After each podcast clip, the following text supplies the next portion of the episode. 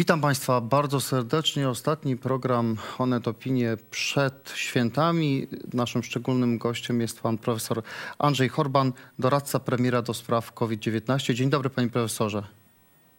Kłaniam się uprzejmie panu redaktorowi. Dzień dobry państwu. A za panem profesorem takie eleganckie tło to rozumiem jest szpital, w którym pan profesor pracuje.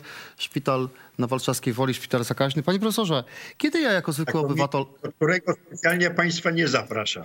Nie, nie, nie. Proszę się trzymać od tego szpitala y, jak najdalej. To życzymy tego wszystkim na święta. Panie profesorze, kiedy ja jako zwykły obywatel, nasi widzowie, y, mogliby się zaszczepić y, nową szczepionką, która niedługo będzie w Polsce? Y, I załóżmy, że nie jesteśmy w grupie medyków, nie jesteśmy seniorami, jesteśmy zwyczajnymi, statystycznymi Polakami. Kiedy będziemy mieli na to szansę? To musi trochę niestety potrwać. Dlatego, że no, medycy się wepchali pierwsi. Nawet A, proszę tak nie mówić. Pan oczywiście żartuje. To my chcemy, żeby się medycy zaszczepili w pierwszej tak. kolejności.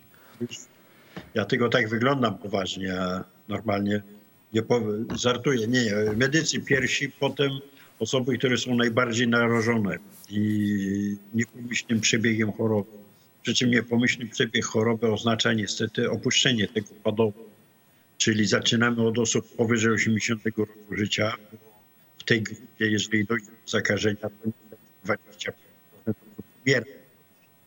W związku z tym nie mamy alternatywy, nie mamy wyjścia. Im człowiek się młodszy, znaczy gdzieś tak do 60 roku życia również obserwujemy zwiększoną śmiertelność, z tym, że z każdym rokiem coraz mniej.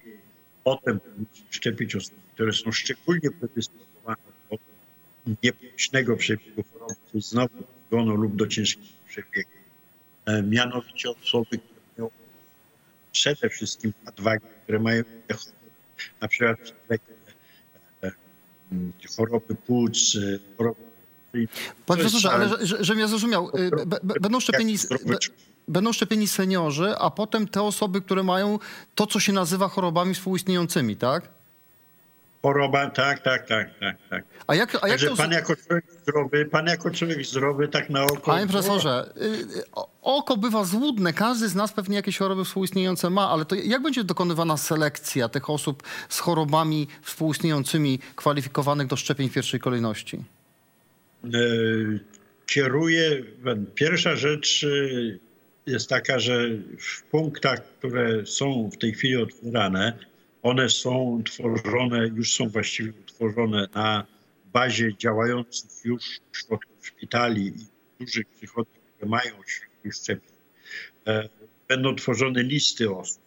Najprościej jest, jeżeli lekarz POZ-u będzie kierował potem takiego pacjenta ze szczególnym e, pokazaniem, dlaczego człowiek powinien być szczepiony. Bo na przykład ma nadwagę rzędu BMI 40, czyli znaczną nadwagę. Ci ludzie szczepieni w pierwszej kolejności, z. E, e, Od tego jest lekarz POZ-u, który zna człowieka, ale oczywiście nie będziemy wyganiali nikogo, się do nas zgłosi i Panie profesorze, okej, ale to wróćmy do tego mojego pierwotnego pytania. Je- Jeżeli ktoś nie ma jakichś poważnych schorzeń, nie jest seniorem, nie pracuje w służbie zdrowia, to kiedy? Druga połowa przyszłego roku, za rok, za półtora roku? No Nie, nie, myślę, że to będzie druga połowa e, lub połowa przyszłego roku. W tej chwili e, mamy znowu zakontraktowane, to znaczy, że liczymy na to, że będziemy mieli około 1,5 do 2 milionów e, miesięcznie szczepionki produkowana przez Pfizera. Gotowa jest już druga szczepionka, która będzie zarejestrowana lata dzień, czyli w początku stycznia. Prawdopodobnie będzie to drugie tyle albo i więcej. Jeżeli będą następne szczepionki rejestrowane, natychmiast je kupujemy, ponieważ są to centralne przez Unię Europejską.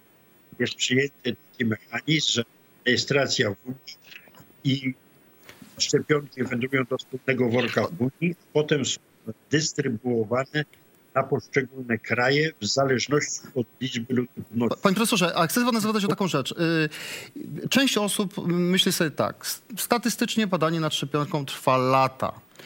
10 lat. A tu nagle słyszymy, że w ciągu pół roku została opracowana szczepionka. Ludzie się tego boją i to nawet nie antyszczepionkowcy, tylko ludzie mówią, może to jest eksperyment, może należy poczekać. Czy pan osobiście uważa, że to jest szczepionka bezpieczna? Wiem, że pan przekonał prezydenta, który nie jest wielkim zwolennikiem obowiązkowych szczepień. Przekonał pan prezydenta, żeby się zaszczepił. To proszę przekonać mnie, proszę przekonać naszych widzów, że warto się zaszczepić którąś z tych szczepionek, y, bo jest pierwsza, tak jak pan powiedział, niedługo będzie szczepionka druga, czyli moderny w ciągu kilku tygodni. E, to jest tak, że to nie jest. E, technologia produkcji tych szczepionek jest znana od lat. Nawet e, tej nowoczesnej szczepionki opartej o tak zwane mRNA, czyli messenger RNA. To jest szczepionka czy koncepcja, która jest testowana i rozwijana od kilkunastu lat. W związku z tym rzecz polegała tylko na tym, żeby nałożyć odpowiedni fragment wirusa, który wywołuje pożądaną immunologiczną do istniejącej technologii. Te szczepionki w sumie wykorzystują różne technologie, różne szczepionki wykorzystują różne technologie. To nie jest nowy koncept. E, to, że trwało to, wynika z tego, że pośpiech jest wskazany. Z prostego powodu, z prostej przyczyny. Jeżeli ludzie umierają, to nie ma ani leku, ani efektywnej szczepionki, to należy zrobić tę szczepionkę jak najszybciej. Nie znaczy to, że szczepionka nie jest robiona lega artis. Lega artis to oznacza, musi być badanie pierwszej fazy, drugiej fazy, trzeciej fazy. Trzeciej fazy, w której się wykazuje po pierwsze skuteczność, a po drugie bezpieczeństwo. Mhm. E, te badania są robione na odpowiedniej liczbie osób po to, żeby udowodnić różnicę pomiędzy czymś, co się nazywa placebo, czyli jest wodą podawaną czyli jest wodą, człowiekowi. Tak tak jest, nazwijmy to, e, i, i szczepionką. W tym momencie przede wszystkim porównujemy bezpieczeństwo. Bezpieczeństwo polega na tym, że zbieramy bardzo dokładne dane kliniczne, co się dzieje z człowiekiem po badaniu szczepionki. Okazuje się, że jak zawsze, tak zwany efekt placebo u ludzi przyjmujących placebo normalnym tłem jest 30% zgłaszanej dolegliwości. Bo po prostu w życiu codziennym mamy, a to zaboli nas głowa, a to paluszek, ja już jestem w pewnym wieku, to jak wstaję rano i mnie kręgosłup nie boli, no to to niedobrze. W związku z tym bym od razu podał, że mnie kręgosłup bolał, więc już mamy. I teraz porównuje się e, odsetek osób, które zgłaszają dolegliwości w grupie placebo, w grupie przyjmującej. Jeżeli różnica jest e, nie ma różnicy. Statystycznie to się liczy przy pomocy znanych wzorów, bardzo mhm. E, prostych nie ma żadnej tajemnicy. Jeżeli nie ma różnicy statystycznie istotnej, to znaczy, że ta szczepionka jest pan, na pan, tyle bezpieczna. A, a, a, proszę powiedzieć, czy, czy... skuteczność. Mhm. Czy, czy tę szczepionkę będziemy przyjmować co rok? A no właśnie, to właśnie bardzo dobre pytanie, bo ja już też do tego zmierzałem. Zaczynamy grać w bardzo podobnej fali. Otóż my nie wiemy nie wiemy. Skuteczność oznacza też w bardzo krótkim okresie czasu. To jest cała limitacja, ponieważ załóżmy, że te badania zaczęły się wczesną wiosną, to my wiemy, bo musimy teraz i co się dalej dzieje. Jak już zobaczyliśmy, że ta szczepionka jest bezpieczna, równie ma tyle samo objawów pobocznych w cudzysłowie, czy niepożądanych, jak ta grupa placebo, to również jednocześnie sprawdza się skuteczność. Skuteczność można zrobić, sprawdzić tylko na ludziach, bo nie ma modelu zwierzęcego. W związku z tym patrzy się, jaki, ile osób w danej grupie uległo zakażeniu wirusem e, SARS-CoV-2, a ile w tej grupie. Jeżeli znajdujemy, że w grupie, która przyjmowała szczepionkę, uległo dużo, dużo mniej i to znowu zaczyna działać matematyka i statystyka, mówimy, że ta szczepionka jest skuteczna. Okazuje się, się, że w tej grupie, która przyjmowała szczepionkę, w ciągu mniej więcej pół roku zakazi, zakaziło się poniżej 5% przyjmujących szczepionkę. W grupie przyjmującej placebo zakaziło się dużo więcej. I to jest właśnie skuteczność. Mówimy o 95%. A, a, a wrócę do tego szczepienia co roku. To, my nie wiemy jeszcze, tak? Czy będziemy się szczepić co roku, czy nie? Jest pół roku, a tego nie wiemy, ponieważ ten czas obserwacji jest pół roku. Najpierw musimy zaszczepić jak największą ilość, mhm. liczbę osób. a potem będziemy patrzyli, jak długo to działa. Panie profesorze, szczepionki... mamy, mamy zarezerwowane te miliony szczepionek. Tak naprawdę dla wszystkich dorosłych Polaków dwie dawki będą, jeżeli ludzie będą chcieć. Ile ludzi musiałoby się zaszczepić procentowo albo w milionach dorosłych Polaków, czy ludzi powyżej 16 roku życia, żebyśmy zyskali jakąś taką odporność szerszą i mogli wrócić do jakiejś formy normalności sprzed COVID-u? To są dwa cele, które chcemy osiągnąć i słusznie, że pan w swoim pytaniu też je podzielił. Bo osiągnąć normalność to oznacza ochronić ludzi, którzy by umierali.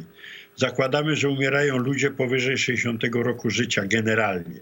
W związku z tym powinniśmy zaszczepić wszystkich ludzi powyżej 60 roku życia, plus na wszelki wypadek pracowników ochrony zdrowia, czyli wszystkich powyżej 60. To już mamy osiągnięty efekt. Wtedy możemy powiedzieć, dobrze, zwijamy większość tych naszych zaleceń czy obostrzeń, ponieważ już nie ma przede wszystkim Czyli wtedy, panie profesorze, żebym ja dobrze zrozumiał, jak zaszczepimy seniorów, zaszczepimy służbę zdrowia, to możemy otworzyć kina, teatry, stadiony. Już zaczynamy. Mhm. Oczywiście, oczywiście, dlatego że w tym momencie, jeżeli dochodzi do zakażeń, bo będzie dochodziło do zakażeń, to e, te zakażenia będą w młodszej grupie. Szczepimy potem młodsze grupy i ta liczba zakażeń zacznie znacznie maleć ponieważ będzie rósł, odsetek ludzi odpornych.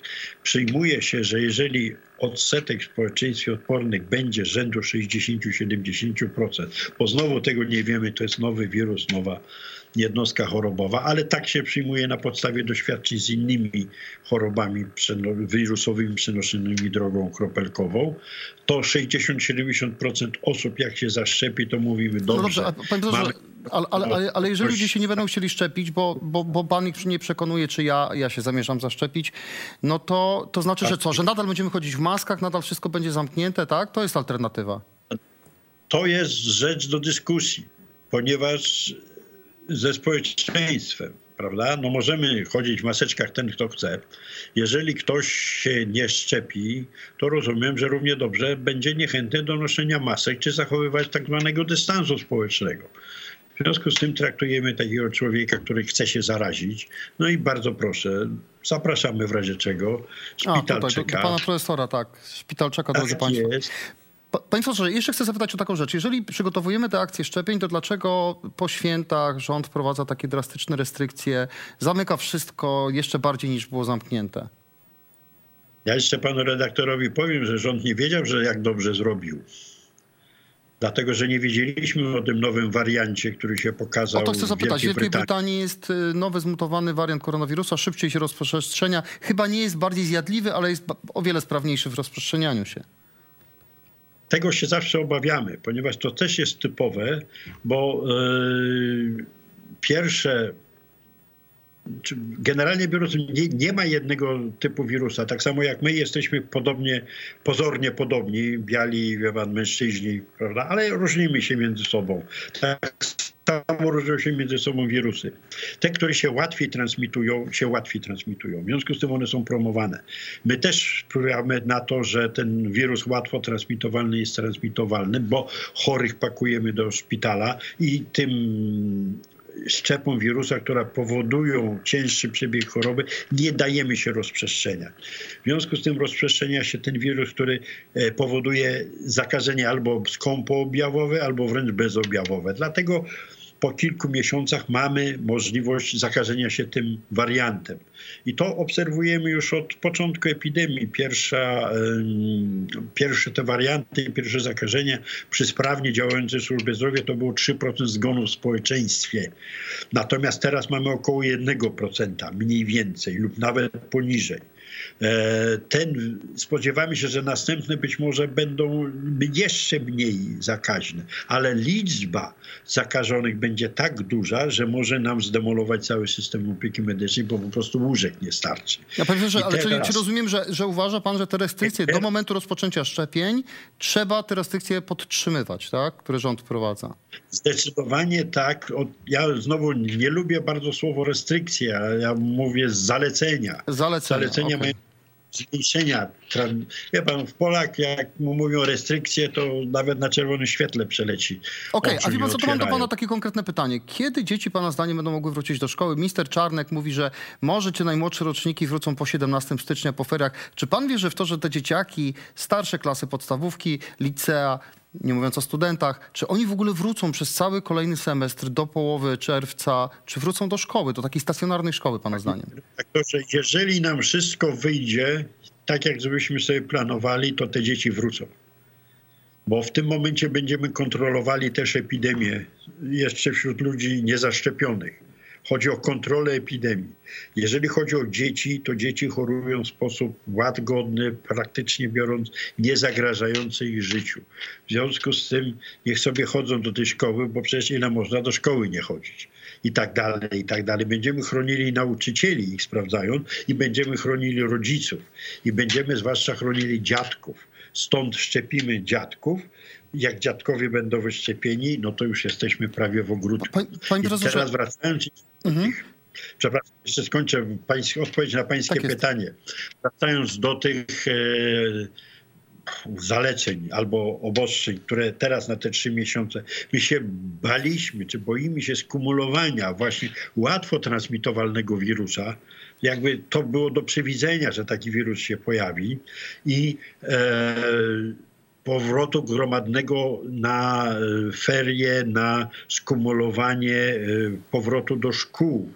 Proszę zwrócić uwagę, że pierwsza taka większa fala epidemii to była połowa września, czyli tuż zaraz jak Po rozpoczęciu rok roku szkolnego, tak. Jeszcze większa to była w połowie października, czyli dokładnie dwa tygodnie Studenci po wrócili. rozpoczęciu roku. Ja wszystkiemu są winni studenci, ja to pamiętam z młodych lat. Nie, to, to nie tak lata, było. panie profesorze. A panie profesorze, chcę pana jeszcze zapytać o jedną rzecz na koniec. Dlaczego, y, mam nadzieję, że te statystyki y, szybko dzięki szczepionce nie będą tak wyglądać strasznie. Mamy relatywnie, biorąc pod uwagę październik czy listopad, mniej zachorowań, ale wciąż mamy y, bardzo wielu ludzi, którzy umierają. Od października umiera no, każdego dnia właściwie ponad 100 osób, czasem kilkaset osób. Z czego wynika tak dużo zgonów? To jest, z tego wynika, że jest to po prostu ciężka choroba. Jest to choroba, która powoduje... Ale w wakacje nie umierało tylu ludzi. Umierało po kilka, kilkanaście, kilkadziesiąt osób. Bo to jest właśnie matematyka. Jeżeli ulegało zakażeniu 500 osób dziennie, to 1% z 500 osób dziennie, czy nawet 3%, to jest 15 osób. 1% z 25 tysięcy dziennie to jest, prawda, 2,5 ty- 250. To zaumiera około 500 osób, czyli umiera około 2% z tych, którzy są zdiagnozowani. Bo tu jeszcze my wiemy, że część osób jest niezdiagnozowana. Działa y, procent do dużo większej liczby, 1% jest w liczbach bezwzględnych dużo większej niż 2% od liczby oczko czy jedno rząd wielkości mniejszy. To stąd się bierze. E, Tutaj jest tego typu jeszcze historia, że my będziemy obserwowali jakby opóźnienie zmniejszenia liczby zgonów, ponieważ pacjenci chorują czas jakiś. Od momentu rozpoczęcia choroby aż do niepomyślnego zejścia mija 2-3 tygodnie. Stąd to będzie przesunięcie w czasie. E, jeszcze jest jeden aspekt tej sprawy, że oprócz tego, że umierają ludzie z rozpoznanym COVID, proszę zwrócić uwagę, że około 500 osób dodatkowo umiera powyżej e, dziennego limitu umierania, bo my umieramy, rodzimy się i umieramy, no taka jest niestety przyroda. E, I dziennie w Polsce umiera około tysiąca osób, normalnie. Tysiąc się rodzi, tysiąc umiera. E, I w tej chwili umiera 1500 plus 500 osób na COVID. W związku z tym wśród tych 500 osób dodatkowo jest też część osób, której żeśmy nie zdążyli rozpoznać COVID-u, bo oni umarli wcześniej, zanim się zjawili w szpitalu, albo też umarli z innych powodów, bo mieli utrudniony dostęp do ochrony zdrowia. Dlatego, że jeżeli większość łóżek szpitalnych jest zajętych przez pacjentów z COVID, to pacjent z innymi chorobami To ma jest, utrudniony y, to jest kolejny aspekt, drodzy Państwo. Y, Szczepienia mogłyby doprowadzić do tego, że y, więcej ludzi chorych na inne choroby mogłoby się dostać do, do lekarza. My, my tu mówimy...